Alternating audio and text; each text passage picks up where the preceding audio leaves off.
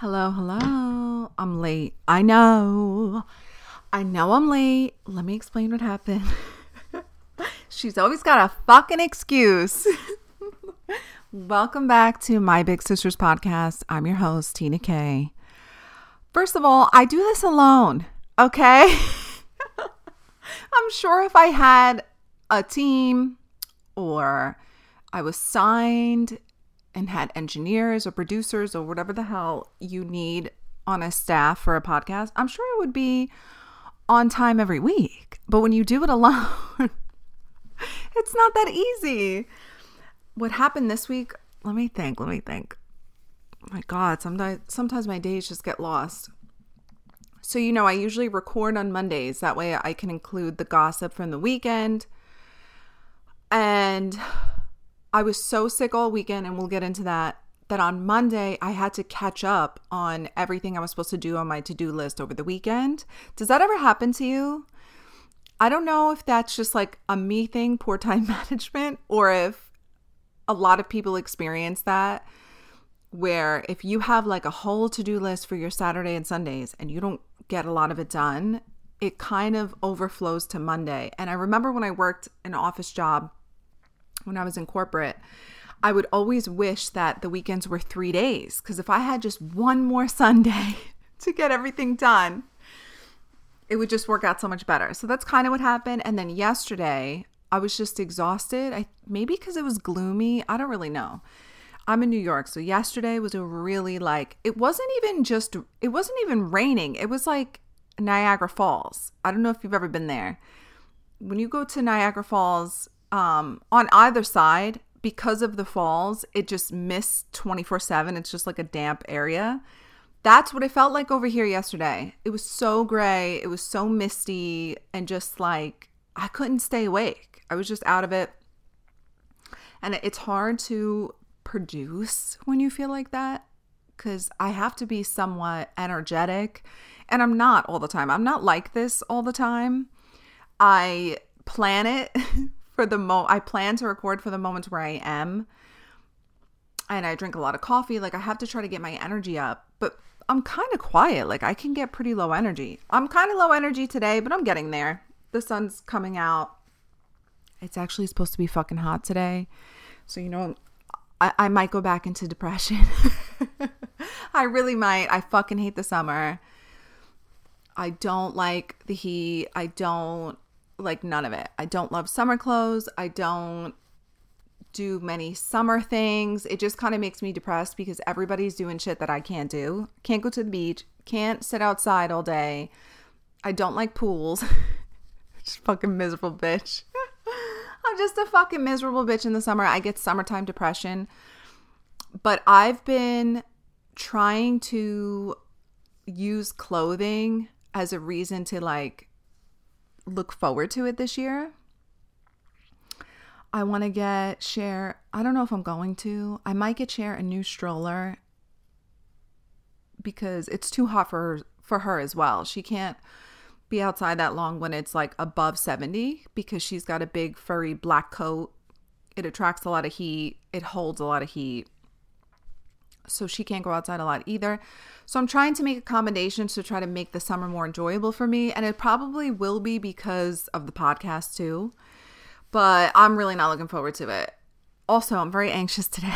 if I'm coming off anxious, I'm very anxious because I got to go to see my CPA later. Listen, stay at your corporate job because being an entrepreneur and going to your CPA is so fucking stressful. Like I'm so stressed and I don't you know you know the type of things like say if you get an STD test but you know everything's fine but you still get anxious or like at the airport I know everything's fine but I'll still get anxious. That's how I feel before the CPA. And not a lot makes me anxious. You know, not a lot cuz I usually don't care about a lot of shit, but I don't know. It's just making me so anxious. Like, I almost want to sit stagnant until I need to leave, and it's not till later. So, even getting ready to record this, um, I was just sitting in my chair trying to get myself worked up because I, I'm so overwhelmed. I just want to sit and like scroll until I have to leave for my appointment because it's got me fucking stressed out. So if I'm not, if I don't sound like myself, that's why. Hold on, I just moved my fucking contact. Okay, I'm back. I had to fidget with my contact, so I ended up just, I just went to go take them out, and now I have my glasses back on. Anyway, I forgot what I was saying, but oh my god, I forgot what I was saying, girl. This episode is a mess. I don't know what to tell you. I really don't. I'm gonna do my best. Let me just get into the drinks because I fucking totally forgot what I was saying. I have iced coffee. I have, I'm still drinking. Did I tell you guys I got that cold brew? I'm still drinking it. It's great. I don't believe it's as powerful as the ShopRite one though. The ShopRite Bowl and Basket cold brew is still superior. This one tastes good, but it's it doesn't give the same the same oomph that I need, you know? I just need to get a fucking espresso machine. I don't want an espresso. You already know my opinions on that. I might have to do it though because I don't want an espresso machine that I have to do the with that lever and the pressing of I can't do all that. That's too much work. I might have to get like a little Nespresso even though I really don't want one. Um, and I looked at other easier espresso machines, but they're kind of ugly. And if it has to sit on the counter, I want it to look nice. Like, you know what I mean? I'm fucking annoying like that. I don't want ugly appliances.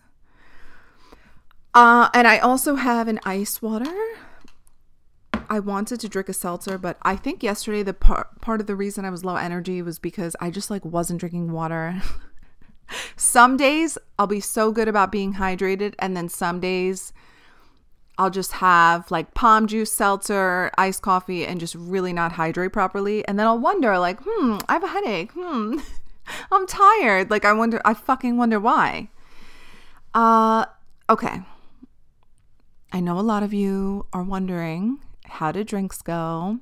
And we will definitely get into that. So, if you didn't know, I did upload an episode last week.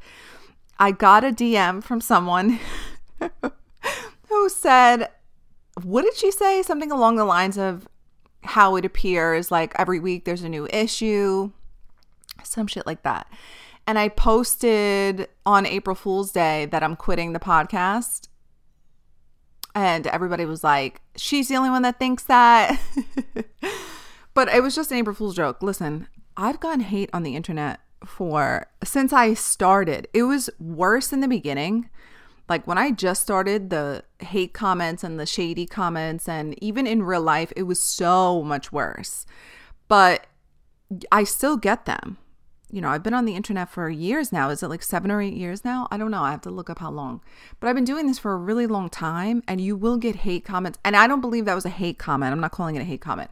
But you will be critiqued, you will be judged, you're put under a microscope where everybody else, you know, can just exist on the internet.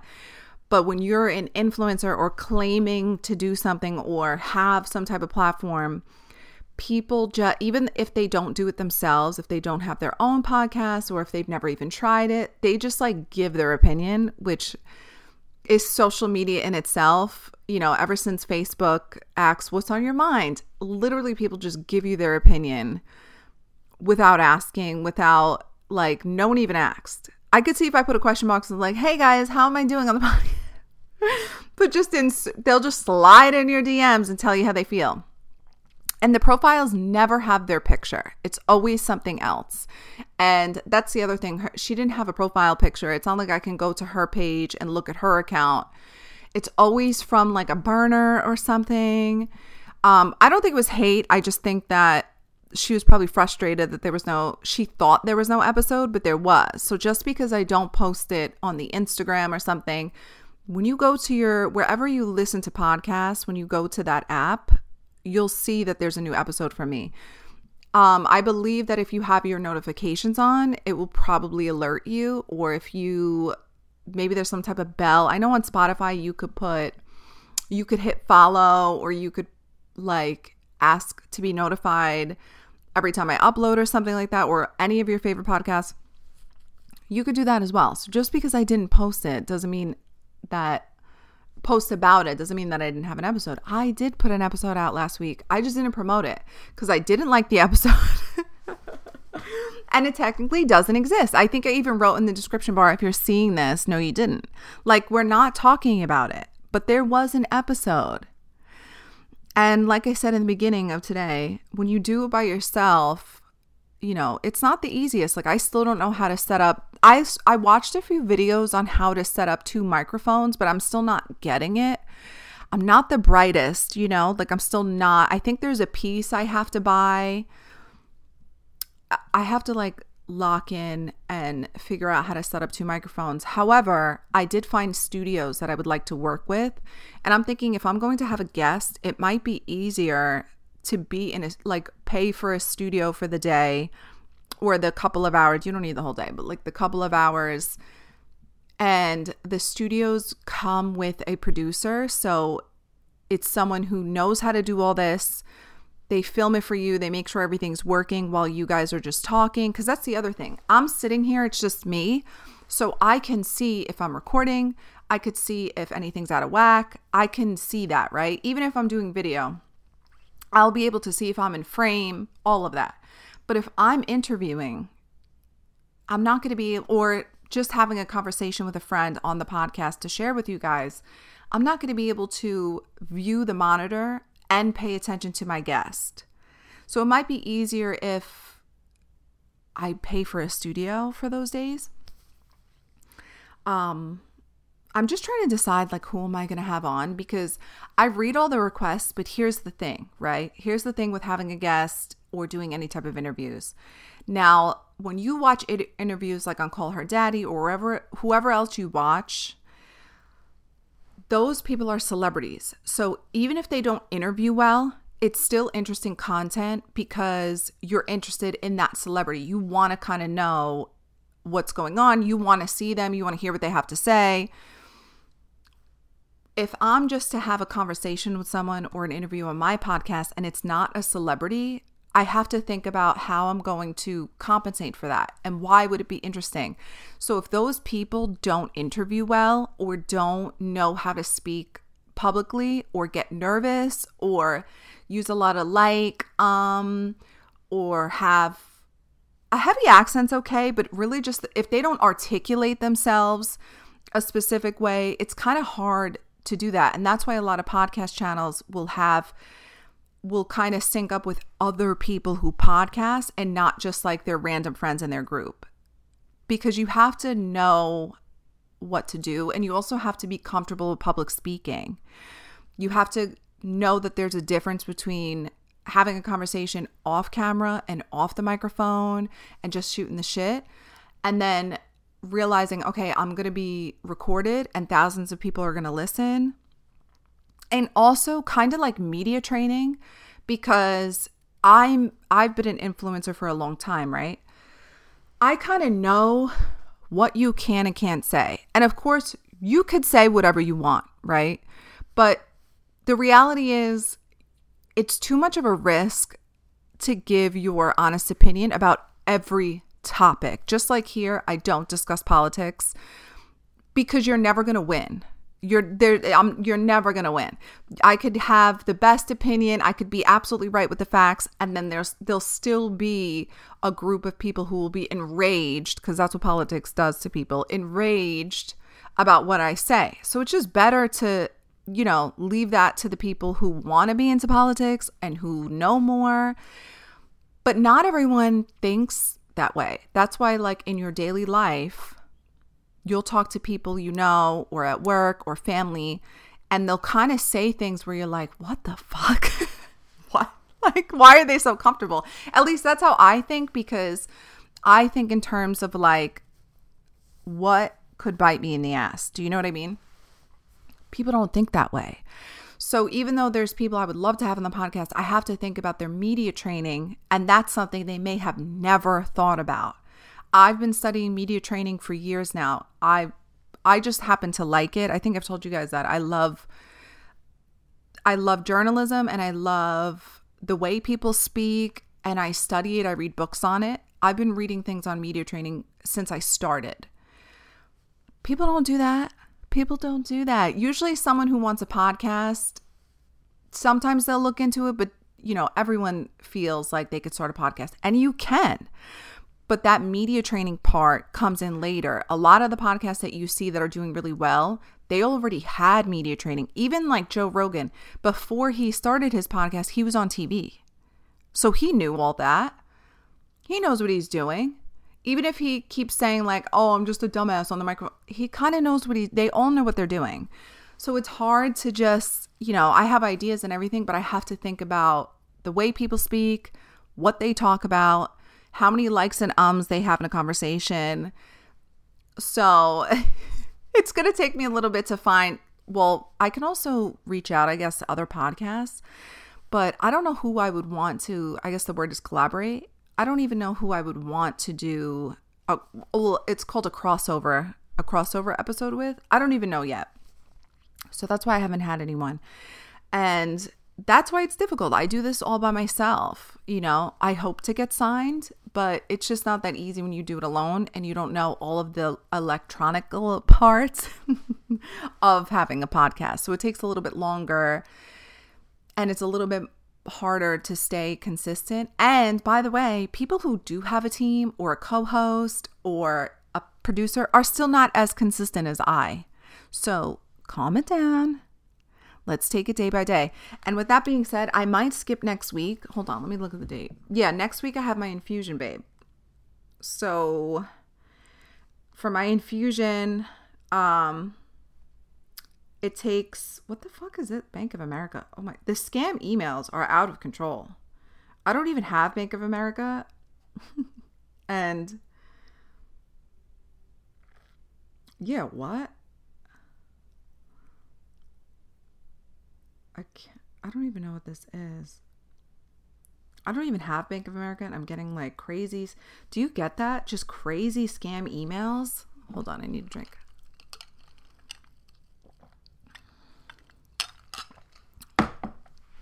Okay, yeah. Next week I have an infusion, right?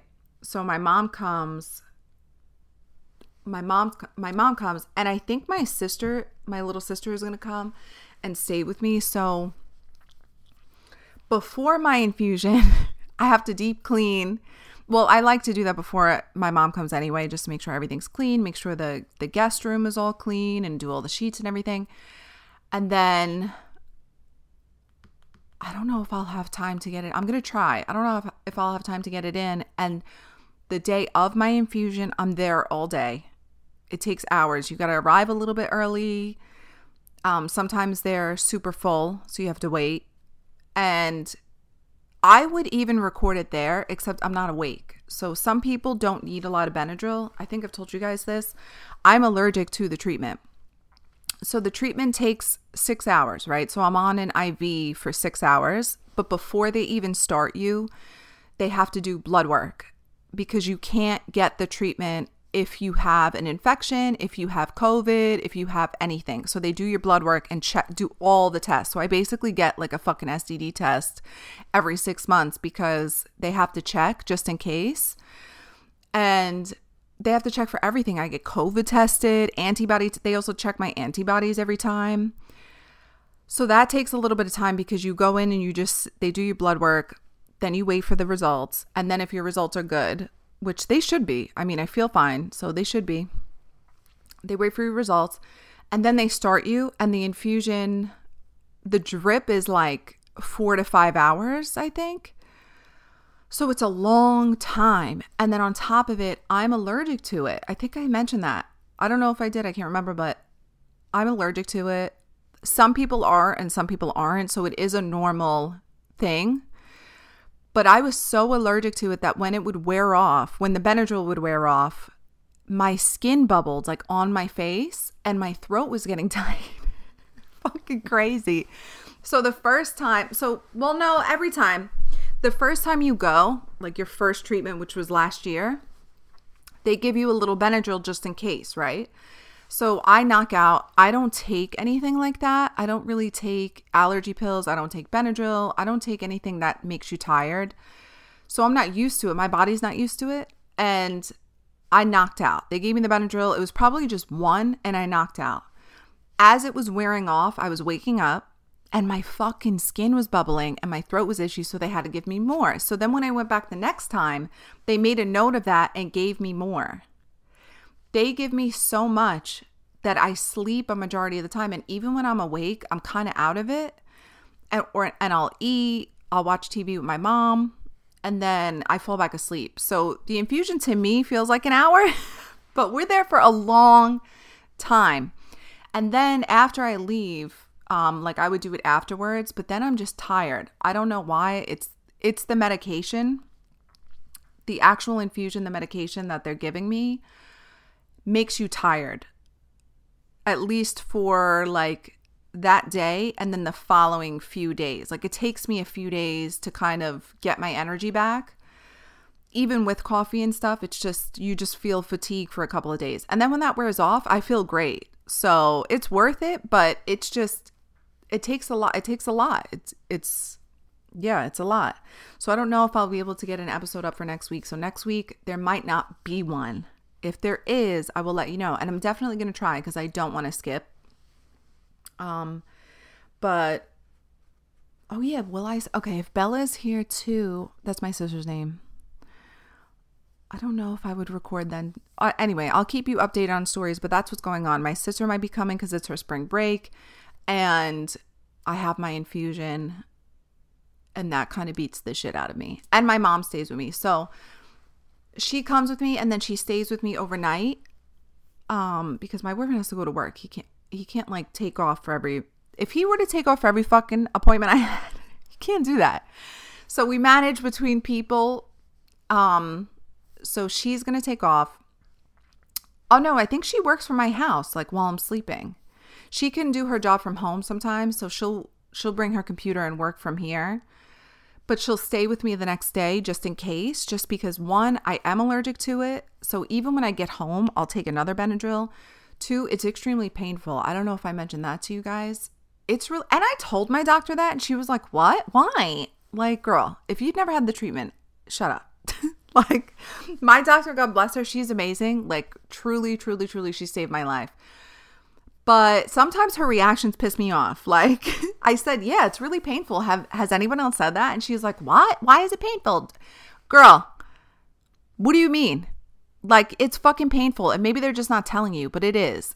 And I don't look it up, but my mom told me that um the side effects say it's flu-like sy- symptoms. So it's not for everyone. Not everyone is going to feel that extreme body pain, but for me, it feels like my bones are trying to escape my skin. That's how painful it is. So by the time I'm home, it is so fucking painful. And I'll take a Tylenol, but it doesn't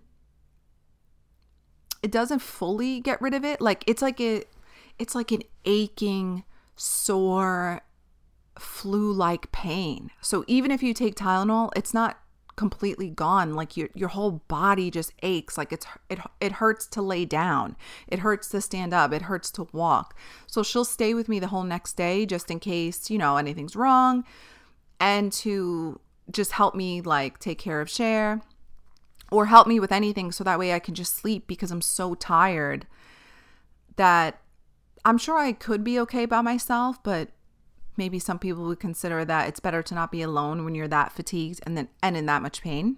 So she'll be with me. So I'll be fine. It sounds more dramatic than it is. Like I'm usually fine, but that's how dramatic it fucking gets. and if you get the same treatment, don't DM me, please. I'm working through this. I'm getting better talking about it. And I think I told you guys in a prior episode, I think I'm going to do an episode about everything. Um cuz I think I'm getting better at it, but I'm I'm feeling it again like as I'm getting closer to my appointment, I start and not a lot gives me panic attacks, but like I'm not like an anxious person all the time. I'm really not. But something about it, like thinking about getting to the infusion center, which is in a hospital, and just thinking about it and and and I don't I don't know. It's something about the building where as soon as I'm in the lobby, I start like I can't breathe, I can't I, I can't feel my limbs, like I go I go numb, like I just start panicking. And I have I'll be like totally fine. We'll be on the way and I'll be fine. We'll be laughing and joking and whatever. And then I get in the building and that's it. I just start like fucking hyperventilating. It's so dramatic. It is so dramatic because I'm not like that all the time. So I'm to I would lo- I really want to do an episode about everything. I really do. Like I genuinely want it's not the type of thing like you don't have to whatever. No, I want to. But it creeps up on me. I'll think I'm feeling confident about talking about it and then somebody will say something or there'll be a specific situation or I'll read something by accident and then that's it. I just like freak the fuck out. It's I have no control. I think they call it a panic disorder. Mine is probably health induced panic disorder where I don't have that like aching anxiety 24/7, but something will catch me off guard and I guess I get triggered and then I can't fucking breathe. So I'm going to try my best because I would love to talk about it more. But it's, I feel like it's almost not up to me. Like it's literally not up to me. My my body reacts to it. I have no idea. So I'm going to try my best, but that's what's going on. That's what's next week. So far I feel good about it. Like I'm going into it like no, no, no. I'm going to be fine. We're used to this. We've done it a few times already. It works great. I feel so good once I'm not tired anymore. It really it significantly helps me. And then I get there and I can't fucking breathe. also, I get a little anxious because um I mean the COVID restriction should be done, no? What the fuck? Listen, that gets me pissed off. And if they don't let my mom in with me, guess who's gonna be on fucking TikTok screaming about it and making a fucking scene because I'm tired of this shit.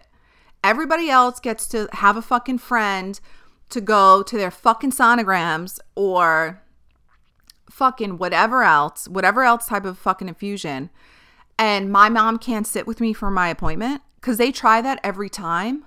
I mean, we always find a way for her to come with me, but it's a little bit ridiculous because here's the thing I could see if we were in an open space and maybe it's like germs with other people and we're all compromised. I get that. Okay. I'm fucking reasonable.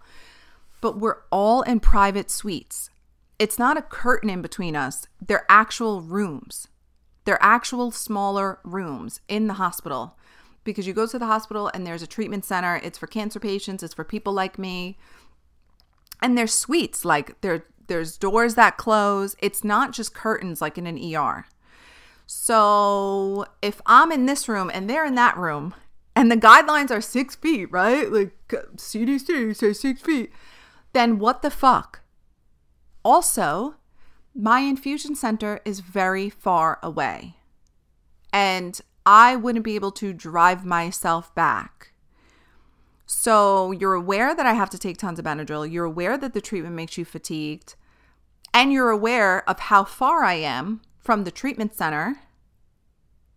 Yet it's not okay if if someone sits with me and makes sure I'm okay. Another thing, I'm knocked out the whole time. So what about my belongings? What about um you know, having someone advocate for me while I'm passed out. Like, I don't understand. It's so fucking stupid to me because you can bring a friend or a family member, whatever, to so many different appointments, but something this serious, it's like a big fuck you. That pisses me off because I don't ask for much. It's not like I go in there and give anyone a hard time. Everything is fine, right? But my mom can't stay with me and it's in a private room. Also, you're here's the other thing. I could see if they're like, it, you have to take a rapid when you get in or provide a rapid when you get there, something like that. They literally fucking COVID test me when I get there via blood work, by blood work, not a rapid. They do my blood work and check it. So if you're checking mine, my mom obviously drove me here. You have no idea if I live with her or not. What's the fucking difference if she's with me in the room and if she's just sitting there? I don't know why they fucking do this, but it's I've argued with them before and they all blame it on each other. The only people who are like adamantly like no, we'll help get her in are the nurses and God bless those nurses. They are the the infusion people nurses are some of the most lovely people I've ever experienced. And I don't know if it's because they deal with patients like me and ca- cancer patients as their job, so they're more empathetic because you know some nurses have like there's like a whole mean girl um stereotype about them. I don't know where that happens cuz it doesn't happen to me. Okay. The nurses I've dealt with in the ER, in at my doctor's office, in my infusion center are so lovely because most of the time, you know what? They're probably just being nice to me because I'm in a panic attack. So when you get there, before you even get to your suite to do the blood work, they have to do triage just like any other hospital. So you get there and they do your blood pressure and they do um, your temperature, just the regular triage. And usually I'm hyperventilating with tears coming down my face, like ugly crying tears because I've just hyperventilated. And they're always so, to me, it's funny. Here's the other thing I'll have a panic attack, right? I'll full blown bitch can't breathe, like, like fully can't breathe, shaking, hysterical, telling my mom I can't do this, telling her we have to go, telling her to get me out of the country, just fucking dramatic and full blown meltdown. Like, I feel impending doom, like, full on, don't want to live like this anymore. Also, because I can't, I can bring Cher, but I'd rather not because I really don't want her on the hospital floors. I'm allowed to bring her though, because, you know, she's my service animal and she does make me feel better. So I bring her to MRIs, but I don't bring her to, um, the infusion just because it's such a long day and there's no grass patches outside. Like this is in Manhattan, so it's a little bit harder to bring her. So I don't bring her to that. So when I'm without her, the full blown panic attacks, babe, like uh, ugly, ugly. I don't even wear makeup anymore because just the lashes fall off, the mascara down my face, ugly. And they're so sweet about it. They're so fucking nice about it. They'll start like they'll just be really nice and then they'll ask me shit to like calm me down and get my mind off of it. They'll be like, "Oh my god, your nails are so pretty. Like, where did you get them done?" They'll they'll be really really sweet and just kind of help me deflect and think about something else. They bring um they'll bring me juice and water and like graham crackers and whatever fucking cheap whatever cheap fucking hospital food that they can provide. They are so lovely. So I'm really grateful to them because they also so you're there for a long time and they can provide lunch. I mean, I bring my own or I'll just Uber Eats whatever. But they they'll make sure my mom has stuff. They'll bring you juices and everything. They're really really lovely. Um I'm really the one that's like dramatic as fuck, but I don't understand. I, I don't understand that. I feel like it's it's a huge lack of empathy because obvious like no one wants nobody in the infusion center wants to be there. Right? Like come on. You think I want to fucking be here? And they'll ask me too. The nurses are so sweet. They're like, "Oh my god, are you okay? Like what's what's going on?" And I'm just like, "I don't want to be here. Like are you kidding me? I don't want to be here." And I think I've said a few times I've choked out to the nurses like I have a really hard I, I'm just honest about it and I say I have a really hard time accepting my reality with this. So being here is painful for me, like mentally. It it breaks my spirit because I'll feel great, right? Like I'll go through my life and feel pretty okay. Cuz you get used to yourself too. You get used to your symptoms. And it's my normal. I don't know anything different so I feel I'll be fine. And then you get there and it's very fucking real. And I think that's what whew, takes me away a little bit. So of course I cause a fucking scene, but I can't help it. And then on top of it, security is trying to tell me my mom can't be with me. Listen, you're gonna have to work with me here because you're either gonna let her come with me and we're on time and we don't fucking hold everything up for everybody else. That's the other thing. You think I want to have a panic attack and delay everyone behind me as if everyone's happy to be here. It's not about me. It's not my fucking world. I'm doing my best. But like, help me help you, okay? Just let her come with me. We've done this how many times? So this time, um, because I believe all the COVID restrictions are lifted. So I don't know if that also applies to the hospital. And I'm at a point where I'm like, I don't even want to ask if I can bring her because if they say no and then they're notified that I might try or something, so I think we're just going to show up. and if they don't let me bring her in, I will have a full meltdown. And I'll still get the infusion and I'll do everything to be on time so I don't hold anybody else up because it goes by appointment time. But she's going to have to come with me because I don't know, hun. Like the other thing is I'm I don't take any anti-anxiety meds cuz I really don't like them. Um, sometimes I'll take Xanax before MRIs and stuff just because like the claustrophobia. I don't think I'm going to do that for the infusion because I'm already going to get Benadryl. So for the infusions, I don't really like to be too medicated just because I have to it's so much stuff going into your body. They have to give you Benadryl, Tylenol, Pepcid, steroid plus the medication in the infusion. You have to get Pepcid because it's going to give you heartburn and they don't want you throwing up. They have to give you Tylenol because they know about the body pain. They have to give you Benadryl if you're allergic. Also, do you know what that feels like getting all that through an IV? Sometimes I like nearly throw up because it hits your body so intensely. I'm awake for like once they start and it and it hits the bloodstream, it takes like maybe 60 seconds and then I'm knocked out. It fully knocks you out. It's insane. So I don't like to take anything prior because it's so much in my body. Like it can't, what is health? It's so hard. It's like what is healthy? It's not healthy at all, but it's something that saves my life. So I don't know. But they better not give me a fucking hard time because I will throw a fit. I'm really tired of that. It's really not making sense to me. I could see if we were all sharing a room, but we're not. We're in separate suites and she'll wear a mask in the lobby like the the nurse are wearing masks no one else is in and out. So and also you're allowed to uber eats. So that's the other thing too. You're allowed to uber eats. So i'm allowed to have a fucking driver bring the food but my mom can't sit with me even though you just covid tested me. Okay. The whole thing is just fucking stupid.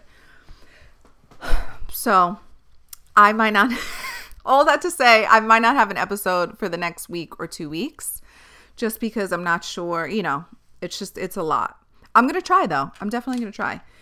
Um, before I go into the drinks update, oh, should I just go into that and skip hot topics because I fucking was talking too much? Um, oh, I can't decide. No, maybe I'll do hot topics because the drinks update is not. It's not that much. No, I'll just go into the drinks and we'll talk about hot topics next time or something just because the hot topics are boring. Like i have I, everything i have i'll tell you quickly what i have we'll do it quickly. This is how boring they are. I watched the brooke shields pretty baby documentary on hulu. It is very good. She talks about being sexualized and objectified very young in age. You have to watch it okay? You have to watch it. It's fucking insane. She also talks about being raped. She also talks about having severe postpartum depression and I I think this is a very important documentary for all women to watch no matter what you believe in, what you it doesn't matter. I just think you ha- you have to watch it. Please. Please watch it and let me know. Let me know your thoughts after you watch it. DM me. Even if you say I watched it. You don't have to give me your whole opinion, but please. I think it's really important for women to watch. The Barbie movie is coming out July 21st, day before my birthday. Also, the podcast will be a year old on my birthday. So, how are we going to celebrate? We have to have a party. Um, I'm definitely going to see the Barbie movie. I don't think it's going to be a kid movie. I think it's like, I think it's going to be like very, what's the word?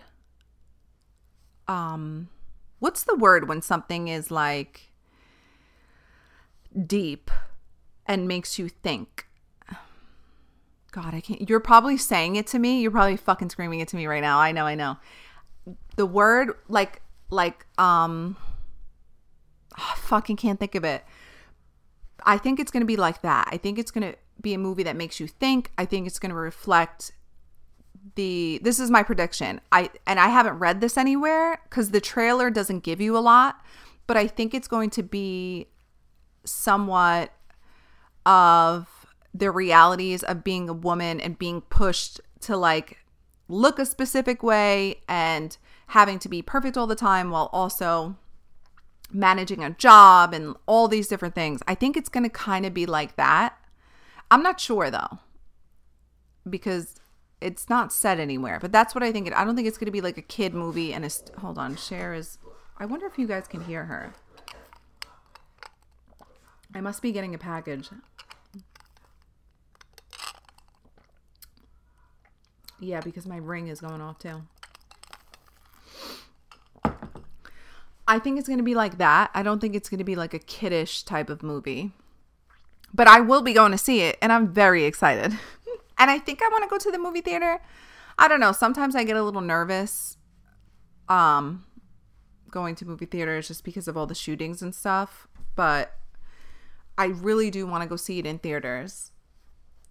Uh what else do I have on here? Oh, Khloe Kardashian claimed she was single. She went on the Jennifer Hudson show and they asked her if she was still with Tristan and she said she's single. Now listen, I believe her. I know that there's so many tabloids about like, no, they're dating. They were seen at this party. They were seen at this party.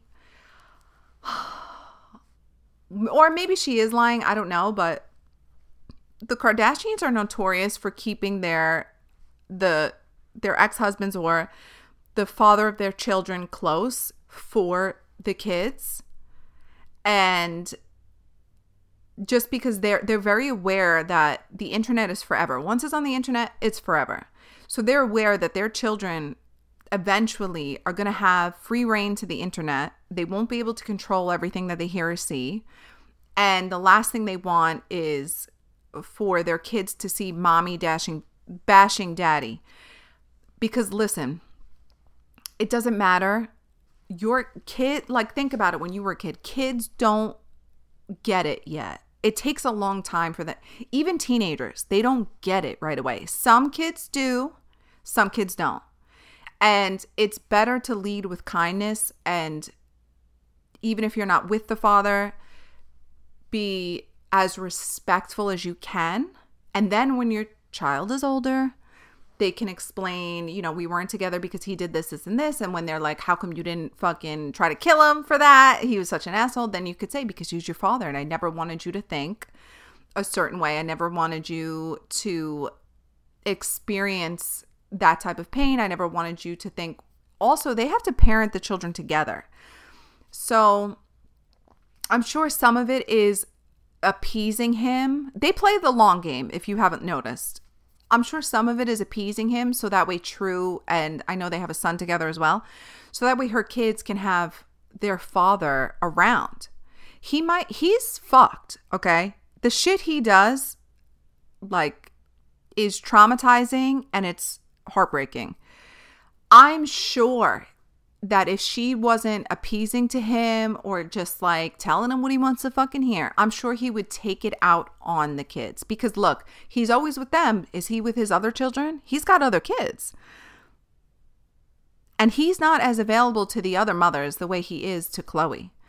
And maybe that's because she's a Kardashian, or maybe it's because she's beautiful, even though his exes are gorgeous. All the other, the women are, all, all of them are absolutely beautiful she might be playing the she's a cancer too, right? Oh, she listen to me. Never underestimate a cancer and the decisions they make. There is always 10 reasons behind it that don't make sense to everybody else in the beginning. They play the long game. She might just be appeasing him so that way her children have their dad in their life and have nice memories and she doesn't want to maybe she does this is what I'm thinking. She might not want to be kind of rude or like at even even distant, you know, or even cold because he might fucking take it out on the kids and not like yelling at them and stuff, but he might isolate himself from shame and then not be available to his children. She's a mother first and for- foremost. I mean, you could tell. I have no doubt that she I have no doubt that there's nothing she won't do for her kids. She's probably a fantastic mother. And just like most of us would do as women, we're going to make those decisions for our children, even if you make decisions for your kids, even if it goes against what you want to do for yourself. She might just be appeasing him so that way her kids have their dad in their life because she might have witnessed, like, first of all, I know that they started dating while he well, his ex was pregnant, and everyone's like, "Well, you get it, you lose him how you get him," and uh, but there's so much pick me insecurity with that. She's clearly not the most confident in herself. She's had the world call her the ugly sister her whole life. I mean, she's clearly not the most secure. So she picked someone who was a piece of shit, but she had two fucking kids with him. Life is a long road. And there's tons of women who do not realize these things about picking a partner, up until they're in their late 50s. So let's be kind about it. And I'm sure she realized very late that if I push this man away or if I show him any type of animosity, he's not going to be there for our children. And that's not what they want for the kids. That's what I think. And if they are fully back together, that's her journey. That's her journey. And that's for her and her friends to work through. Do you know what I mean? Like, if you want to stay with a piece of shit, if you want to stay with someone who disrespects you privately or publicly, it's your fucking journey. Some people are masochists like that. Some people don't love themselves a lot. And some people weren't raised to love themselves or choose themselves. We don't know. We know that Kris has done everything, Kris Jenner has done everything in her power to make those kids successful, but you don't know what that may have cost them. You don't know if that meant just business or if she also taught them to value themselves. We have no idea. From what I see,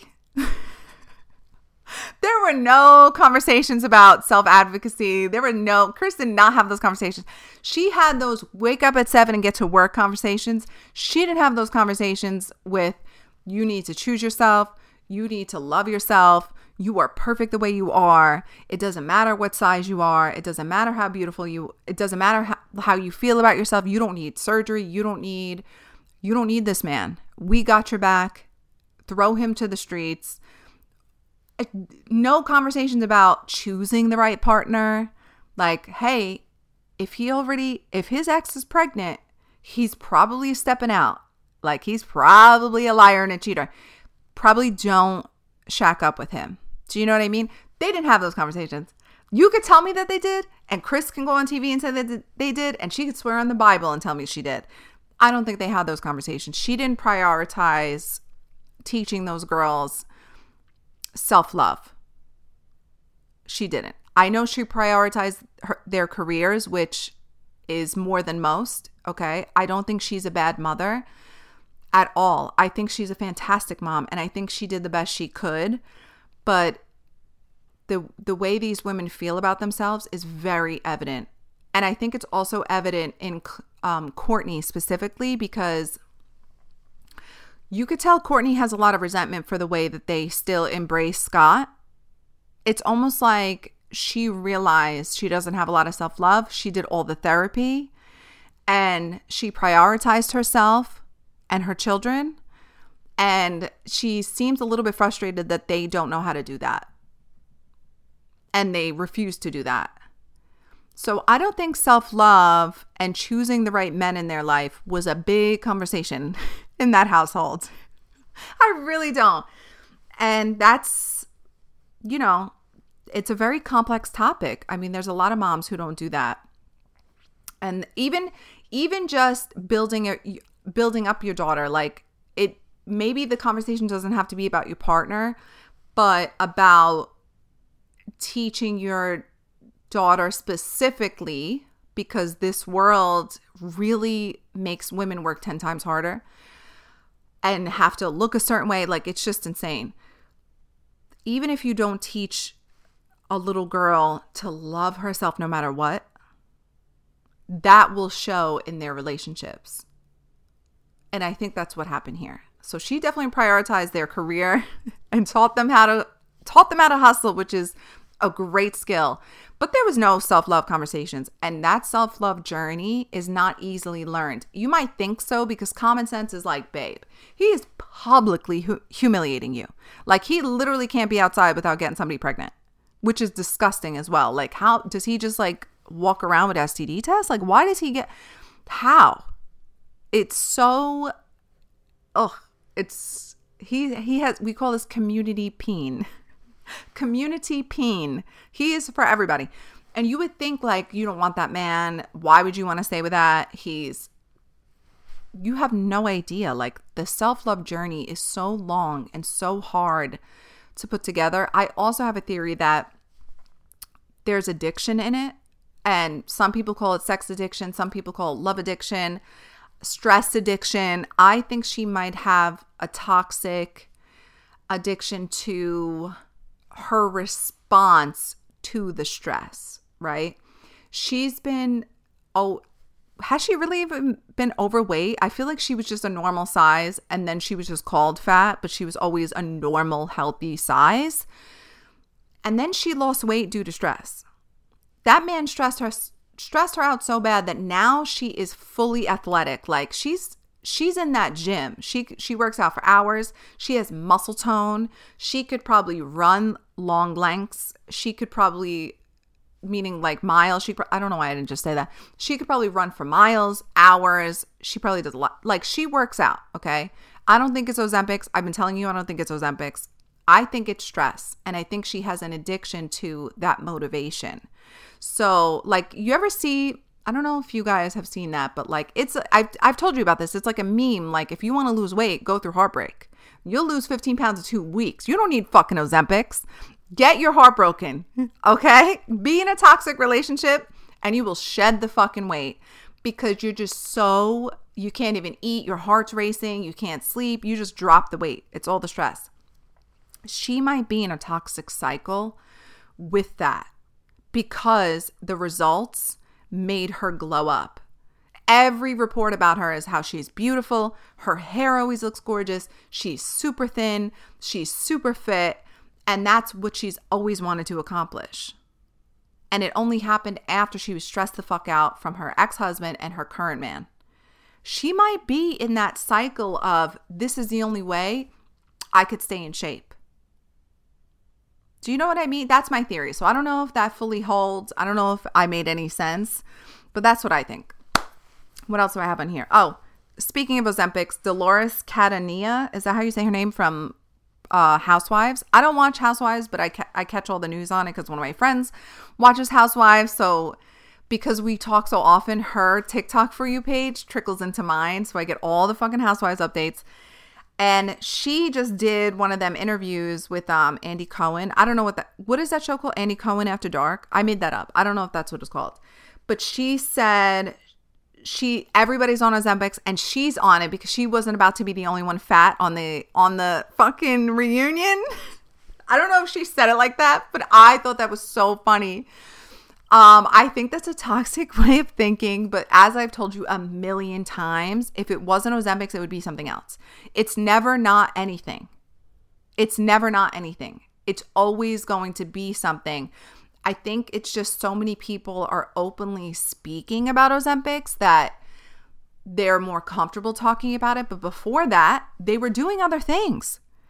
It's this is like the phenomenon of people being obsessed with, oh my God, Ozempic. It was always something. Before that, it was lap bands. Before, do you know how many people have lap bands on the low? Do you know how many people? It's just what people are comfortable talking about and what's trending. And I think the pharmaceutical company that owns Ozempics probably paid for a lot. they probably have an amazing PR company and they probably paid for a lot of um mentions in pop culture which made celebrities more comfortable talking about it and that's why it, everyone's so open about it. But prior to that, it was a million different things that people were not comfortable speaking about. They would just be like, "Oh, I'm just eating less and and I work out, I have a trainer and you know." Also, I've gotten a few messages from you guys who are on it who have told me it's also about diet and exercise that you could be on Ozempics and not lose any weight at all and it just depends on if you really need it. It depends on um your diet and exercise because some people, I guess the whole idea is you're not hungry and some people aren't hungry at all. And then some people, it just really levels out, I guess, your sugar levels, and it has to do with um, PCOS and diabetes. So it's not just like other weight loss drugs, it's not just the drug. You do have to maintain a certain lifestyle. And when you come off of it, everything goes back to the way it was prior. So if you don't maintain the lifestyle of eating less and working out, the weight will go back on because it's I don't think it's that it helps your body shed weight. It just helps people not want to eat as much and not want to drink as much because I also read an article that it helps with addiction. So if you smoke or drink a lot, it um helps people stop drinking and smoking. So if you're also not drinking, you're going to lose weight. If You know what I'm saying? So it helps with cravings and addiction, like food addiction, sugar addiction. But once you go off, if you didn't re if you didn't reconstruct your habits in that time and stick to it, the weight will go back on. So it's not just about which I don't know how they're fucking injecting themselves personally, not for me not for me. I I don't mind getting needles. I'm really really used to it. Obviously, right? I get infusions, I get blood work all the time. I'm not like needle scared, but injecting myself, I don't think I'm cut out for that. So that's the other thing. Like all these people, oh my god, just to be skinny, they're literally comfortable with. To me, that's traumatizing. Like if you're sick and you have to inject yourself a medication, that's very sad. Like that's a very it's something to really recognize as unfortunate. And then here a celebrity is going and doing it anyway because they just want to be skinny. crazy. It's crazy. But like I said, if it's not this, it'll be something else. Um, what else do I have here? Let me mark off so I don't repeat myself. Oh, Love is Blind. You wanted to talk about Love is Blind. Okay, I have thoughts. I have thoughts. Let me read them to you.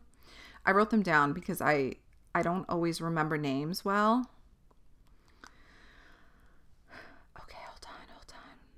Let me pull it up. Okay. I watched it. I watched it once and I wasn't paying attention. And then everybody was DMing me, oh my God, the Mean Girls, the Mean Girls. So I was like, I gotta watch it again because I missed what the fuck you were talking about.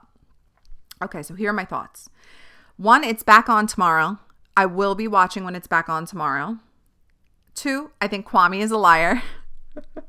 I don't know why he went on the show. I don't think he went on the show to find love. I think he just went on the show to go on the show. And I gathered this because he's messy. He was in that pool flirting with Micah, and everybody tried to pin it that it was just on Micah. It was. It was on Micah too. But you're gonna tell me he wasn't leaning into that, and then he went in that ho- he went into back into that hotel room with Chelsea, trying to say like I was just being polite to her. What was I gonna say? She was saying this. She, he put it all on her and trying to say I was just trying to be polite. Get the fuck out of here. When he was fucking leaning in and looking at her hand, he was you're telling me you've never experienced that? You're telling me that's never happened to you? You know the look. And if you know the look, I want you to go to my fucking Instagram, my Big Sisters podcast, and I want you to fucking DM me and confirm, okay? And I will post the confirmations. I can't be the only one that knows what what I'm talking about. The way he leaned in and made eye contact and looked at her ring and gave her the it should have been us, it should have been me fucking eyes. Okay? You're telling me you've never experienced that. We all know that look, and that's exactly what he did. He cried over Micah. He loves that bitch. He just picked Chelsea to stay on the show. He should have just left when it wasn't Micah, but he wanted to stay on the show. He wanted to get some ass, so he picked Chelsea. He picked the other, he picked second best. She knew she was second best to him. I don't think she's second best in life, but she knew she was his second choice. So some of this is on her, and she's eating up every fucking thing he says. And then when they're all shacked up in whose house is it? Is it her house? They're all shacked up in his house, and she's talking about kids and wanting to be married. He's like, okay, now hold on, hold on, hold on, hold on. He just he don't want it with her he doesn't want to stay with her. He wanted to stay on the show. He wanted someone to hook up with. He wanted a free trip to Mexico. He wanted somebody in his bed in Mexico. He d- he doesn't want to marry that girl. I don't know what's going to happen come time that they get to the altar, but I just I don't find him to be very genuine. I think he may have been genuine with Micah, but I don't think he's for real with Chelsea. I think he just wanted like a cute girl to hook up with in Mexico. The other thing is, I think he watches too many movies because he's very dramatic. Even the leaning in at the pool, when he was leaning in towards Micah and was holding her hand, looking at the ring and making eye contact and biting his lip and kind of giving her those should have been me vibes you watch too many movies. Like someone put rom com. His mom was playing rom coms in the house. Okay, he was watching novellas. He was watching them. Okay, he took that in. He watches way too many mu- movies. He went after Micah didn't choose him. He went back into the pot. He went back into the um the boys' dorm and cried. Cried. You all you did was talk through. I'm sorry, I know that it's the whole premise of the show, but like be fucking for real. All you did was talk through a wall and you're fucking crying. That's like, come on. I know there's a lot of alcohol, and alcohol does make these things extra dramatic. And that's why you saw a lot of mean girl behavior. That's why you saw a lot of dramatics and tears. But come on. I mean, come on. What is she asking me? Hold on, my sister. Oh, she she wants five Seconds of Summer tickets, and she just texted me, "Do you have a Citibank card?" Girl, her birthday is coming up, but like Jesus.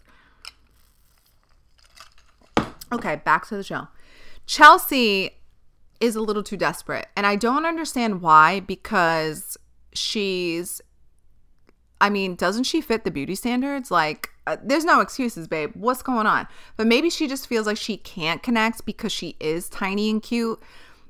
Girls who are look a specific way get so objectified. I mean, there's no winning when you're a woman and trying to date. So I know it goes across the board for all different reasons. But specifically with tiny blondes, they get objectified and sexualized off the bat. So she might have, I can't remember she mentioned why she did the show but still, I think she needs to hold out a little bit more. I think she was a little desperate. And I think once she saw Kwame, I think that's her type because she was going on and on about how they hooked up and how, how they had chemistry and how she liked it. That I think it happened in the reverse. I think when she saw him, she started objectifying and sexualizing him, right? Like, I don't think, I don't know, I don't buy that they have a true connection I think that they have ulterior motives and it just works at the moment, but I don't think it's long term. Like, I think she likes him more for his body and their chemistry, and also probably a little bit competitive because she saw that Micah was flirting with him too. And I think Micah regret, regrets her decision. I think Micah would have rather had went with Kwame they should they should just go together like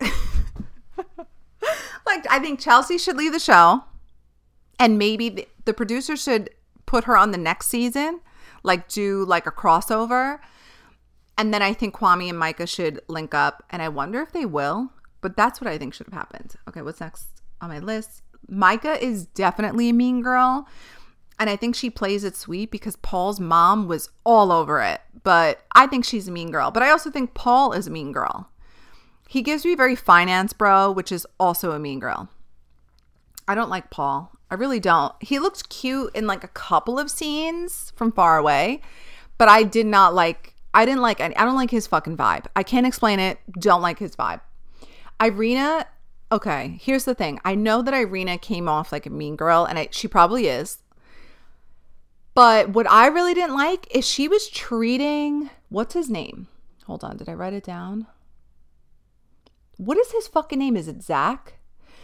She was treating Zach like he picked her up at a bar.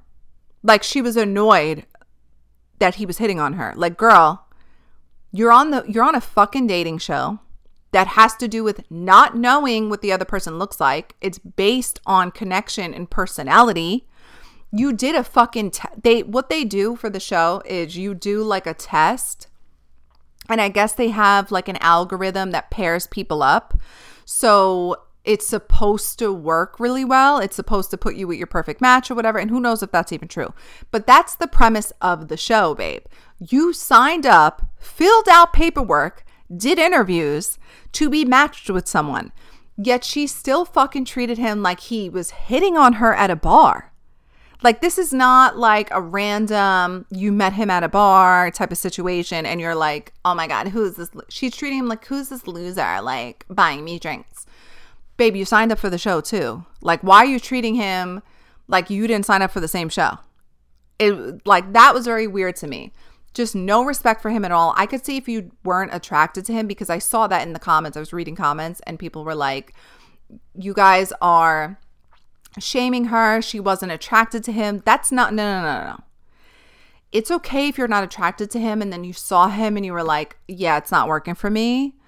But to blatantly disrespect him as if he's annoying you and picked you up at a bar when you signed up for the show, you signed up to go to Mexico. I think she wanted a free trip to Mexico to hang out with the girlfriends that she made there. Because why are you treating him like that? Like that part didn't make sense to me. Now, if they did meet, if they did meet at a bar, oh, hold on my fucking computer. If they did meet at a bar, I could see how she would act like that. Like, same. I'd be probably fucking rude to a guy talking to me at a bar too. But I didn't sign up for a dating show. Like, you signed up to be connected with someone that you could not visually judge how they look. The second you see him, you bring up his looks in a negative way. That to me is so immature. I think she has some learning to do. And I think that she didn't really think it through. Like, I don't know if she wanted to be the villain and maybe she just wants a career in reality TV because I could see that happening. If you've always wanted to be on reality TV, this is like a fast track to do that. You just become the villain on a fucking dating show. But she's too immature because now you're on a Netflix show being rude for no reason. Like you look she, to me she just looks like not that bright. Like you're not that bright. You sign up for the show and you're treating him like a fucking weirdo at a bar when really like you both signed up for the show. Very strange. And then she was being a mean girl, teaming up with Micah, being fucking rude to the other girls. She grew up watching Bad Girls Club. she grew up watching The Real World or something. I don't know how old she is, but she grew up watching Jersey Shore. She just wanted to be on reality. This is what I think. She just wanted to be on reality TV and be the villain. That's what she wanted. I don't think she really wanted a connection because even so, wouldn't you? I listen, I'm rude to men that I meet outside. When someone hits on me, when someone wants to buy us a drink, I'm fucking rude, okay? But if I signed up for a show where I wanted to date someone and we didn't and and and in person I wasn't feeling the vibe, you could still be respectful. Like you could still like be nice about it. There's ways to be nice about it because I feel like Zach went into it very genuine. Now, he's a little dramatic for my taste. The singing has to stop. like, you gotta stop, babe. He's another one. Watched way too many movies. He wanted to be the cool guy in a rom com so bad. It's not your role, babe. You're he's really, really sweet. I think he's very genuine and I think he's just a little bit of a dummy. Like he knows he should have picked Bliss from the beginning. I think there's something Irina said when they were in the pods that gave him a little bit of I need to prove something to himself. Like didn't she say so- Oh fuck. Tell me if you know what I'm talking about. Did she say something about being Russian or and then he said something like my ex girlfriend's Russian, or maybe I'm making this up. My ex girlfriend's Russian. Her mom didn't like me, something like that. There was something going on where he wanted to prove something to himself, so he picked Irina. I don't think he picked Irina because he really felt a connection to her. He picked Irina because something was said where he was like challenge. He felt a challenge because isn't he an attorney? He likes a challenge. And then I think in when he got there, he was just so excited. I also think these men are very horny and they act out that way. I think um he was just so excited and thought like, "Oh my god, this girl really likes me." The way she was talking in the pods, and then he got shut down. I do think he's genuine though. I think that he's really looking for love and he really he he's really given it his all, but I don't think him and Bliss are going to make it to the altar. Oh, another thing about Paul, something I really didn't like, is he kept bringing up sex in the pods. Like he would low key try to talk about it. Didn't Chelsea or Micah ask him, "Oh, if you only had three weeks left to live, like what would you, what would you, what would we do?" And he was like, "We would spend it in bed." And then she kind of segued from that and tried to make it less sexual, and he was still trying to make it sexual. And then when they were in Mexico, I don't think they hooked up, and he said something about it. And she was like, "Yeah, but I'd rather take it slow because she just fucking met him, and she don't want him anyway. She wants to be with Kwame." And then he was like, "Yeah, no, you're right. You're right. We should take it slow." Bullshit. He's another one that just wanted to go to Mexico and hook up with a girl. Like I don't know why he he probably can't get girls because his vibe is off, but he was he's online too much. He's got chronically online syndrome. I think he's the type that's on every dating app. I think he's the type that slides in DMs and says weird stuff. I wouldn't be surprised if there's things that come out after tomorrow. What is tomorrow? Is tomorrow the do they make it to the altar or not? Like I can't remember what tomorrow's episodes are, but I wouldn't be surprised if after tomorrow there are stuff that comes out like screenshots of him being creepy on the fucking internet. Like he's on the internet sexting way too much. He's got fucking Reddit pages being weird. That's the vibe he gives me because he was trying to sexualize everything too fast. And again, this is a show about connecting with people emotionally, not based on physical things. And here you go, talking about sex, which is physical. Like, why are you doing? Also, these girls are just meeting you. Yes, you're talking through a wall, you're getting to know each other, and they always say, like, oh, one day in the pod is like a month. You still have never met. You still don't really know each other. You still have not met his family you still have never been in his house and you're expecting these girls to hook up with you the first night you're in Mexico, like it's creepy to me. Hold on, I need some water. Okay, moving on. Tiffany, she seems like a sweetheart, and she also seems like she's a lot of fucking fun. When she fell asleep in the pod, and then the girls came to get her, and she was she woke up ready to party. Her first question wasn't even, oh my God, where is he? That was like her fourth question. and I think they told her like he left. And then she realized, but she woke up ready to party. I think she's probably a good fucking time. She just seems so well rounded to me. And she seems like she was just too good for so many men that she couldn't meet any. And that's why she went into the pods. Like, that's why she did the show. Because she's having a hard time finding someone. Am I getting another fucking package? Probably. Because she's freaking out by the door. Yeah, I think she's amazing. Now, I don't know if they'll make it to the altar because something about Brett is just off to me. I don't know what it is. I don't know if it's because he's too good to be true, so it freaks me out. That might be the case because he comes off so good. He bought her that beautiful bathing suit. He compliments her. He seems very grown and mature he's so open. He's like, well, I was thinking, I was thinking, like before they were even at his place, he said, I was thinking if you didn't like this one, I'll get another one in the building. Like he's ready and planned. It is such a turn on. He's planned, he's ready.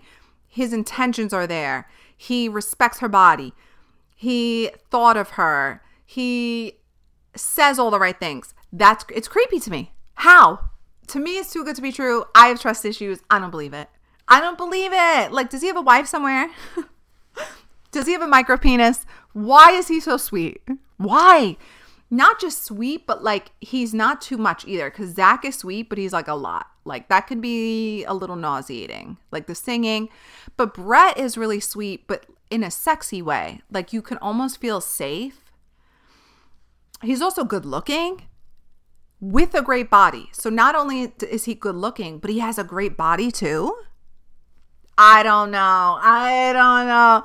There I just I don't know. It's too good to be true. Like that couple I get why she was all crying. Oh my god, I met my Yeah, like some did he what is going on? What is going on with him? Does he have a kid somewhere? Like why why is he so prepared and so classy. And I don't like to use that word, but I can't think of a better word at the moment. Gent- gentlemanlike. Why? Why? That's my theory. So far, I, I don't know. I don't, I don't know. I can't give him my full trust because he's a little too good to be true. And it freaks me out. I'm hoping that he really is a great guy and not like hiding fucking anger issues somewhere. But I don't trust none of these men. And he just seems too good to be true. Okay, Jackie. Oh my God, Jackie. Gorgeous. She is fucking gorgeous. But what a fucking manipulative, crazy person. She's doing a lot. And I don't know if they're Frank. I keep that in mind, like the Franken edits. So, Franken edits are when they just chop up all of the dialogue they have and make it seem more crazy than it is. So I don't know if that's the case or if she is truly this manipulative. She really is. She puts she does a lot, okay? She does a lot. And if that's your headspace, why'd you go on the show? Do you know what I mean? Cuz I don't believe in that. I believe in like I don't think that people with uh, mental health issues shouldn't be allowed to date or anything, but I do think you need to be on some type of road of self love and and wanting to figure it out before you get into a relationship and just think that your partner is going to fix all that for you. And that's what she gives to me like and I'm on the girl side always like I get wanting your man to do all of that and more. But I don't know, some of it gave me a little bit of manipulation. But, however, I don't feel bad for him because he fucking eats it up. He fucking eats it up. He loves everything she's doing. He loves that fucking drama.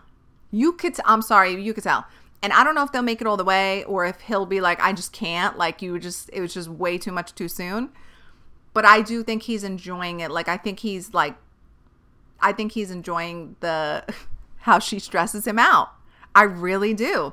And I don't know why she causes all the stress to him, but she's dramatic as fuck okay? And I hate saying anything negative about a woman. Like I feel bad saying that because I'm thinking like, does she really have mental health issues? I don't know, but just based on the show, okay? I'm willing to eat my words.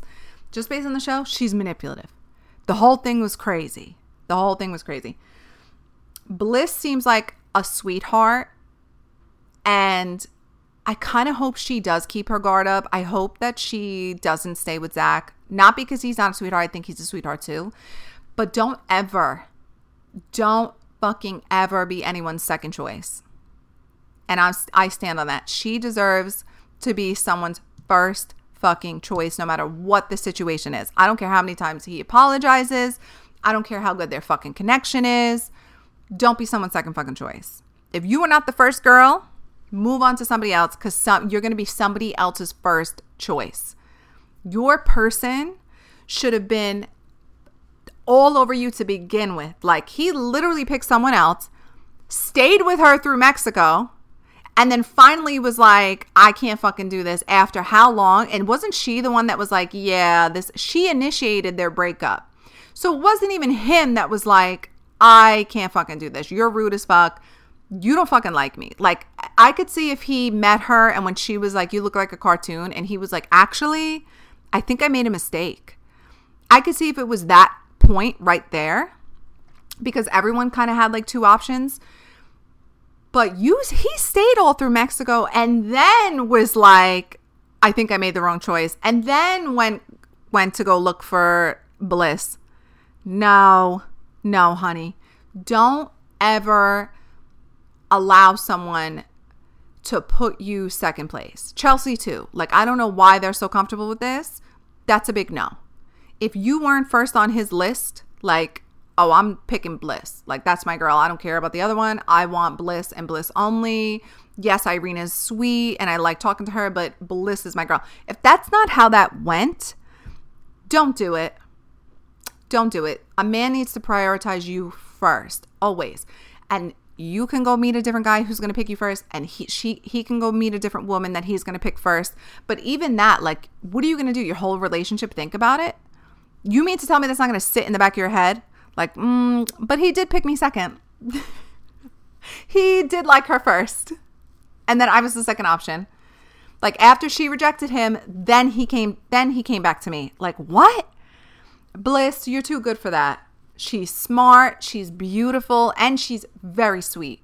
And I know she had her guard up, didn't she eventually say yes? I was really high at that point. You got to think past 10 o'clock, I'm high, baby. I'm high. So I do my best. after 10 p.m. After 10 p.m., I'm high as a kite. So I don't know if she said, I, I'm pretty sure they ended up engaged, but I hope that she says no. I hope that she gets her check and fulfills her contract. But I hope that at the altar, she's like, no, because I want to be someone's very first choice. I don't want any, I don't want to be with someone who doubted it to begin with, got rejected, and then circled back around. No, that's not Chelsea, too always never do that, please. Um my next thing on my docket is I like Zach, but he watched way too many movies. I think I already said that. And then I said, I wrote this high, like, please don't sing and cool it. That's what I wrote. So those are my Love is Blind thoughts. Tomorrow's the 7th. I'm pretty sure I'm going to be watching it. Tomorrow, I want to switch my closets because I have all my winter coats out, but it's looking like we're done with that. So I want to, I'll be going through my clothes. I probably will have a closet sale, by the way, on my Poshmark. Um, sometimes I post my Poshmark on my personal IG. I'll post it on my podcast if you want. But I'm going to go through my closet, I think, tomorrow and switch out, put all my winter coats away, bring out my summer stuff, and get like spring, summer things ready. So that way I'm not so depressed during the hot months. A lot of stuff I have is brand new because I'm a fucking moron and that's what I do. I'll buy stuff, it'll have tags on it, or I'll take the tags off, think I'm to wear it. And then by the time I want to wear it, I don't want to wear it anymore. And then it just sits here. So I have tons of stuff. I think I'm to do a closet sale if I don't donate it or if my mom and sisters don't want it or whatever. So if you're interested, let me know and I'll share you. Yeah, if you're interested, let me know and I'll give you the podcast, my Poshmark link. But that's what I think I'm going to do tomorrow. So I think I'm going to watch Love is Blind while I do that tomorrow. Ooh, that sounds like a good Friday night. Doesn't it? Oh, I'm getting excited that's what I'm gonna do tomorrow. So I'll we'll reconvene next week about the updates.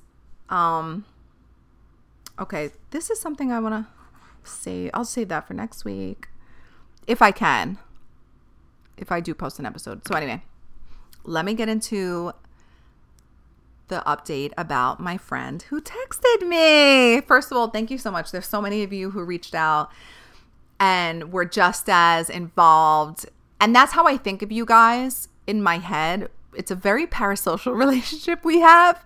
I don't know if it's healthy or not, but but whatever, we're doing it. And I said in last week's episode that I never uploaded that doesn't exist that my friend texted me the one that I made an episode about called I'm a bad friend. Well, I didn't it wasn't necessarily about her because I want to reiterate it wasn't just about her. It was about a cautionary tale and my personal development with being a woman and having female friendships. So this was not like because I hate the thought that it like could have been like manipulation to get her to text. That is not the case at all. I made it because I have little sisters and they go through their friendship things as well. And I talk about this kind of stuff with my friends all the time. Even with you guys, even before I made the episode, I've had a lot of you reach out to me as far as like, what do I do about this friend? What do I do about this friend? I don't know about you, but I had my Saturn return. Is that what it's called? Yes, yeah, Saturn return the last three years.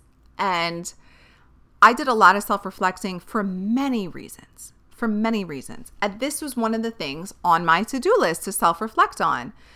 And as I was going through so many good things in my life, I would find myself miss like almost like a, a knee jerk reaction, like, oh my God, I want to tell this person. And then you're like, oh, I can't tell this person. and I was also disappointed in myself with the way I handled handled it. And maybe I don't always learn my lesson, but I, I feel like I'm I'm the type that does. Like there's some things where I absolutely learn my lesson. Like if in the past someone told me you complain a lot, I don't complain anymore. Do you know what I mean? So, as I was reflecting, these were things that I felt. And I also felt it was so important to talk about because female friendships are always put on the back burner. Always. How many times do you, not saying that this was the case, this, I didn't choose my fucking boyfriend over my friends. That, that's not something I did. But I'm just using this as an example. How many girlfriends do you have that forgive their boyfriends more than they forgive their friends. This is a common occurrence. This is not I'm not saying specifically this is what happened. I'm saying this is what I hear when when I tell ask you guys you want advice on anything, when I read stuff, when I scroll, this is something that happens. And I believe that female friendships are way more important. It should be the reverse. It should be as soon as he fucks up, let him go. If your friend fucks up, why don't you talk it out, communicate, and see what you can do and work on that relationship? Because something that I hear a lot about and see a lot about, and I can't give away anybody else's drama and stuff, but at the end of the day, it's not really the husbands or the boyfriends who are there for you. And it might seem like it in the thick of it, but end of life care, it's usually women who are surrounded by people and men who die alone. And I think it speaks volumes. And you know, I'm in my very like anti misogyny era. So these are a lot of things that I constantly think about and want to bring to my podcast because uh, I hate this is not like a girl boss. Like, I'm not trying to fucking tell you to go quit your nine to five and do all that type of shit. But uh, this is a podcast of cautionary tales. So I felt like that was such an important part of my life and an important topic to discuss.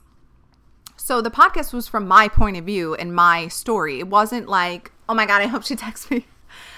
So when she did text me, I was like, which one of you motherfuckers sent her the link? Who ratted me out? Who sent it to her and was like, you gotta fucking listen to this?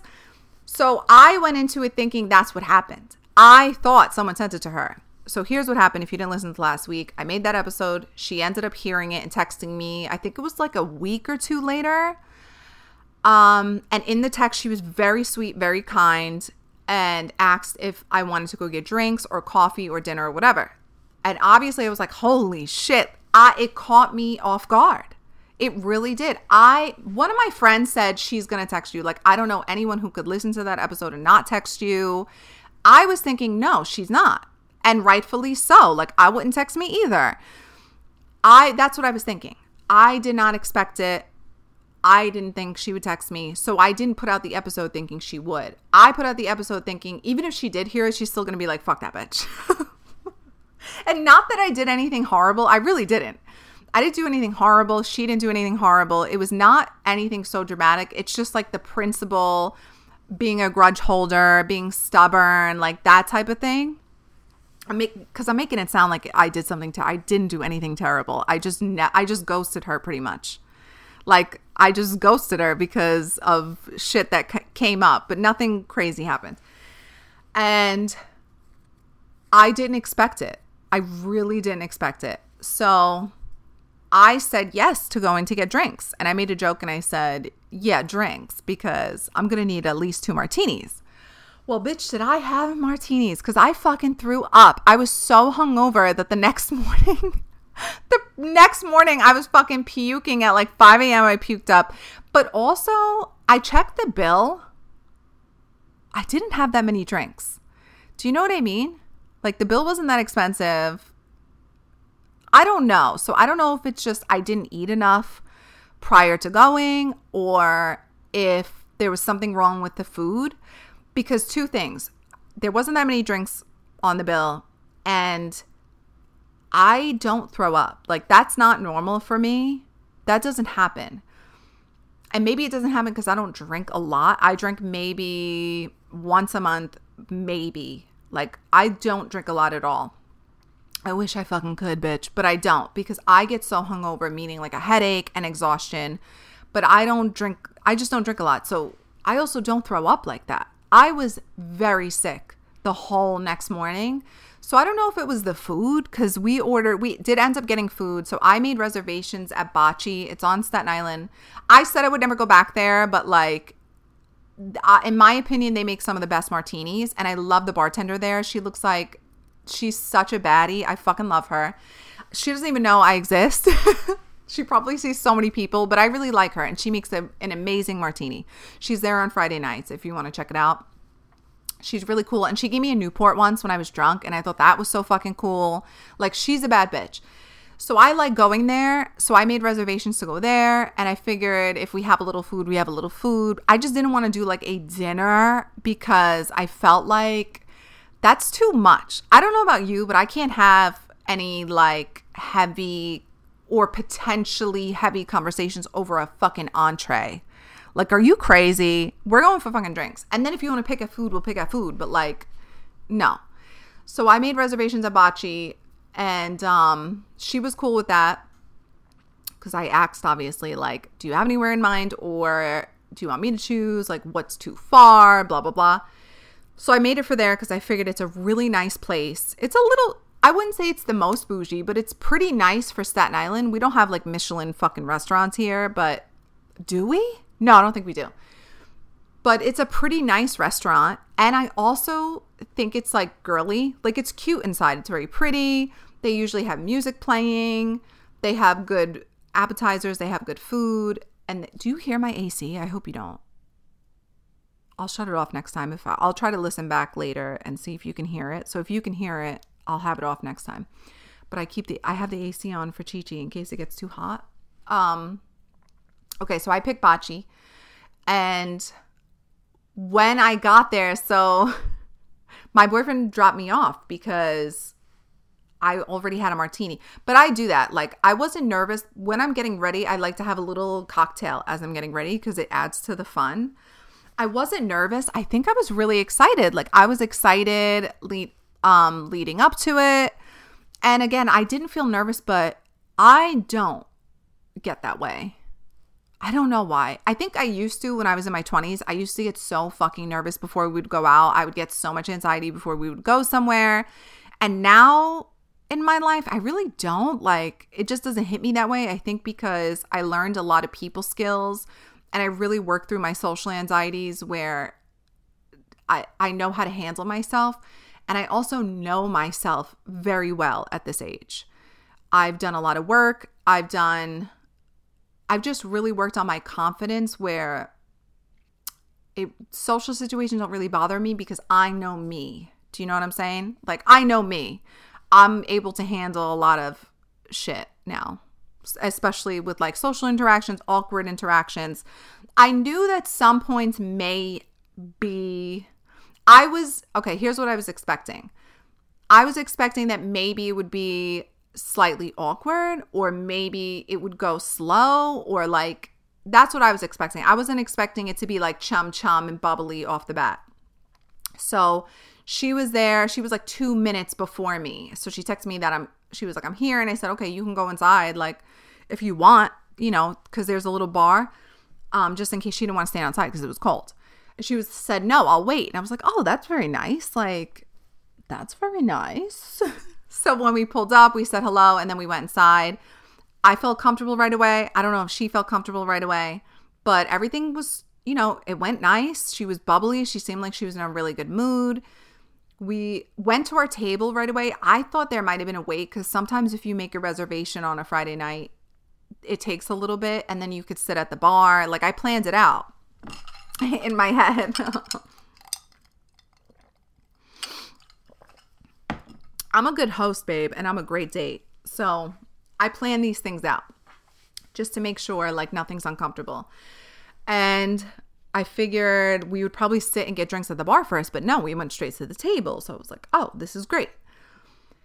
Um, and I don't remember a lot because I'm telling you, I think I, I think I had more to, I don't know. Did I have more to drink than I thought? I don't fucking know, but we definitely talked about things and we were chummy right away, which I did not expect. I had such a good time. I don't know if she did, but I, I mean, I think so. She didn't say anything. We're still texting casually. So I'm like, oh, she probably had a good time. but I had a good time. Um, we did talk about some stuff. It we didn't like unpack what happened, but she basically, I feel like she updated me on a lot. Like she told me everything that's been going on the past three years, which obviously I'm not going to disclose to you guys. You know, you know how it is. I can't tell you everything. Um, she updated me on her life for the past three years, and what else? I I got to update her about Cher. Like I told her about Cher. I think she's did she say like what's new? And I was like, I had a baby, or maybe I just said it because I'm fucking annoying. I was like, I had a baby, and she's she looked at my body like, what, bitch? and then I showed her pictures of Cher. Um, yeah, we just we talked a lot about you know how her life's been for the last three years, and then towards like the end, like we we ordered pizza, we ordered like a personal pie. And then I think I said, because this is what I do, I'll get drunk and be like, You want to come back to the house and see Cher? We can have drinks. Like, this is what the fuck I do, right? And I'll talk to my boy before I go because he fucking knows I do this. And he don't mind. This is not a bad thing. But this is my MO. Like, I'll have a few drinks and I'm like, Do you want to come back to the house? We'll have a fucking cocktail because I have a bar and all that. Like, we're good hosts. So I'm always like, You want to come back and see Cher? it takes nothing, bitch. So we got the check and then um we went I said that. I said, "Do you want to come see Cher?" and she was like, "Yes." Which I was shocked. But I th- I think that's nice. And then I called my boyfriend. I don't even think I called him actually. I think I sent him a voice note or I tried to call him and I couldn't hear him. I don't know. But I sent a voice note and I was like, "We're coming back to the house. Get make me a martini." fucking drunk as shit. But this is also why I don't drink because I get a little, you know what I mean? I get a little too excited, get carried away. So we go back to my house. I'm not far from Bachi. We go back to my house and we hung out here. We had drinks here. And I don't do I remember a lot of No, she she was talking to my boyfriend for a little bit because you have to understand they know each other for a long time too, right? Um when when you're friends with someone for a long time, they're going to know your partner as well. So she they knew each other as well. So they were catching up. And what else? There's like a lot I can't tell you because a lot of it's her personal information. Oh, I think on the way we did talk a little bit about like are we friends again type of thing. And I was like, yeah, obviously, bitch. Like if you if I said if you want to be, if you if you would like to be friends, like yes, of course. But here's the thing I felt like I was more drunk than I intended to be. And I don't think it's because I drank a lot. I think it's because I didn't eat a lot. Because if I'm too busy getting ready, like what was this, a Friday? If I'm too busy getting ready and all that, I don't eat throughout the day. So I think that's what happened because I was very drunk. So I would love to hang out with her again and have a sober conversation. Um I was thinking about that I'm because we've been texting casually, but nothing like crazy. I was thinking about texting and asking if she would like to get coffee. I just like, I don't think I have time this weekend. But texting and seeing if she wants to get coffee sometime and like do something sober. so that way, because I did, I do remember the conversation. I don't want to make it like I wasn't even there. I do remember the conversations and I did have a lovely time. I really did. It was so much fun. Like, I had so much fun. And it was probably the most fun I had in a while because I do have friends and I hang out with people, but you know how it is. Like it's different when you have a different type of connection with someone. Like like the most fun I have ever is with my mom and my sisters because it's about comfort and safety and just like your inside jokes and the people who get you type of thing so I did have a lot of fun. It was like a refreshing type of fun, like someone who knows my personality and knows who I am. But now that I reflect on, it, I'm like, fuck, I was so drunk. Like I don't even know if she felt that way. I don't know. I don't know if I was fucking annoying. I don't know if I was too drunk and irritating. And I don't have I don't get that like hangover anxiety of like, oh my God, why did I say that? Because I don't say a lot either. I could make great conversation, but I'm really good at not oversharing or overindulging to an embarrassing level.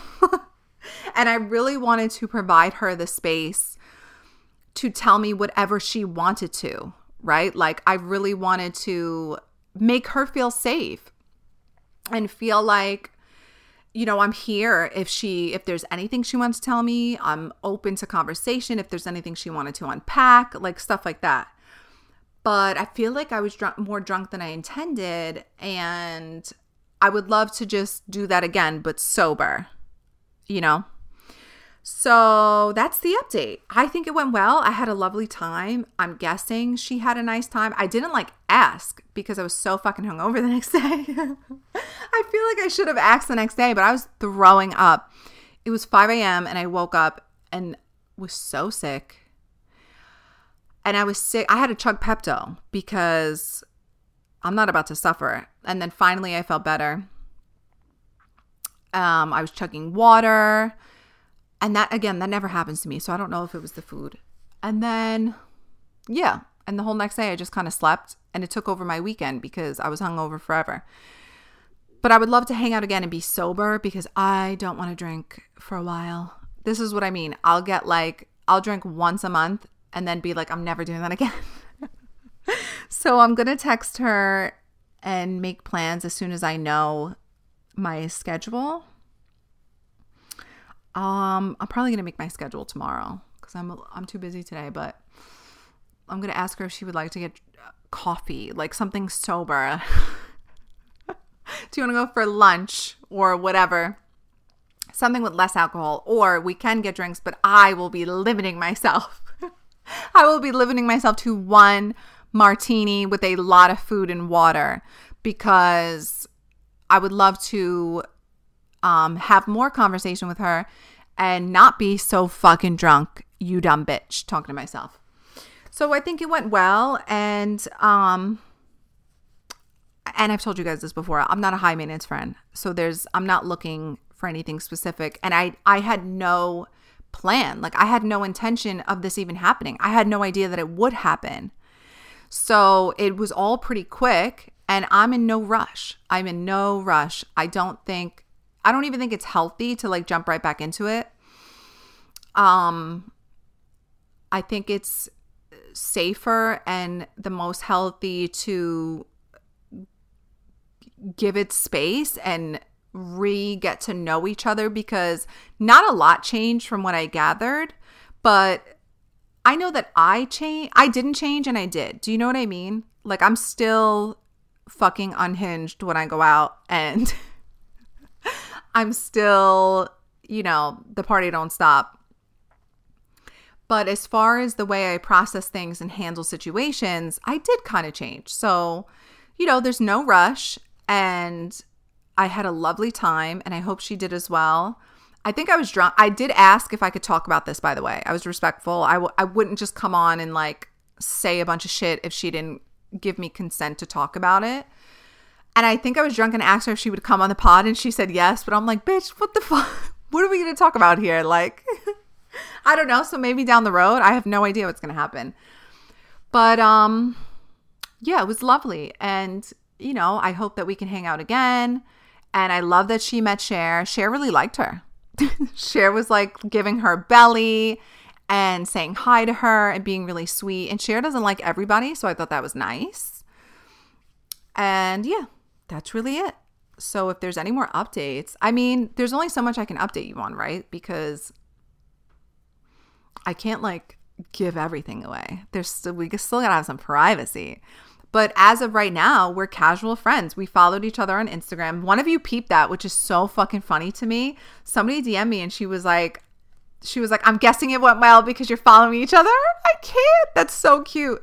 I do the same shit though. I'm nosy uh, yes, we're following each other. And she made a TikTok because, of course, I couldn't shut the fuck up. And I was like, you have to make a TikTok. She didn't have one, bitch. She didn't have one this whole time. That's crazy. I was like, nah, you got to get on TikTok, girl. We got to get you right on TikTok. And we're friends on TikTok too. And I said that I would send her a bunch of videos. My, okay, I don't know what's happening. I meant to tell her this. We follow each other, right? for some reason, it keeps telling me that she doesn't follow me, but she did. And sometimes I could send her a video and sometimes I can't. Like right now, it says messages cannot be sent since the user isn't following you. Then I go to her page and she is following me. So I don't know what the fuck is going on. I don't know what's going on. But I'm trying to send her the good TikTok videos and like get her involved into that world. And oh shit, I, I just opened TikTok to read it. What does that say? Hold on. Oh, ooh, all right. I got to get on my phone, guys. So that's the update. And thank you so much for, you know, being my friend through this because this is huge. I'm like minimizing it and making it like, yeah, we had a nice time, but it is kind of huge because it was something that was so that re- okay I forgot to say this part. Let me say this part before I sign off because I do gotta get back to work. It's one o'clock. I gotta I gotta go walk Chi Chi and everything. Like I gotta take a sh- I gotta I got shit to do. I gotta go to the CPA soon, and I'm fucking getting nervous, bitch. um. So remember, I said I felt a lot of grief. I still do have grief because there's still people in my life that you know there is no with her. I'm thinking I'm seeing that this is something we can resolve, but there are people in my life where there's no resolve, unfortunately. And I've tried several times. But for this situation, um oh, what's the word? I feel like I felt I feel like maybe the word is closure. Maybe the word is closure, but that's why I would like to hang out uh, uh, more, maybe, and have maybe more conversations if she wants to. There's no pressure, of course. Like, no, she doesn't owe me shit. No pressure. But I do feel different. Like, I don't feel that burden of grief anymore, which is nice, which is really nice. I don't feel that anymore. Um, and and maybe it's still something I'm processing. I don't know. I haven't really had time to like process and think about it, but that's how I feel as I talk to you now. I feel like I don't have that burden of grief from that aspect of my life. Do I still hold grief for other things? I do. I was crying last night, full moon energy. there are other things that uh, you know, bother make me upset or I feel like I mourn all the all the time. But um and maybe I will always mourn like our past friendship because even though we're talking, of course there's things that we don't know if things will ever be the same. I don't and I don't expect it to. I think sometimes, you know, time passes and things change, and that's okay. Things are meant to change. And life lessons are meant to be learned, of course. But I do feel like I don't want to say better about it because that's weird to say, but I just don't feel as grief stricken over it. I feel very like closure, like almost. I don't know. I don't know, but I like to process slow as well. I don't think I have to decide how I feel about it at the moment. I think that as time passes, um, more processing will take place. And I don't rush that because I feel like trying to decide one feeling and saying how you feel about it is not the best idea. Do you know what I'm saying? Like, I don't think I have to decide right now, like, oh, I feel like this about it. It should be this way. Like, no, I think, I think it should naturally flow the way it's supposed to. And I plan to be my most genuine self and empathetic and caring. And yeah, I'm hopeful for the future. And I think that it was some it was just a really nice experience. I think it was my belly is grumbling because I have to go eat. Okay. my stomach is literally telling me to shut the fuck up. Okay, guys. I'm gonna go. I got work to do. Wish me luck at the CPA because I'm about to throw up. I didn't even have breakfast because I'm fucking nervous, bitch. Um, this is a very long episode, and I really thank you for listening and hanging out with me and doing this journey with me. And I don't know what's going to be next. I'll keep you updated on IG stories. Okay. I love you. Bye.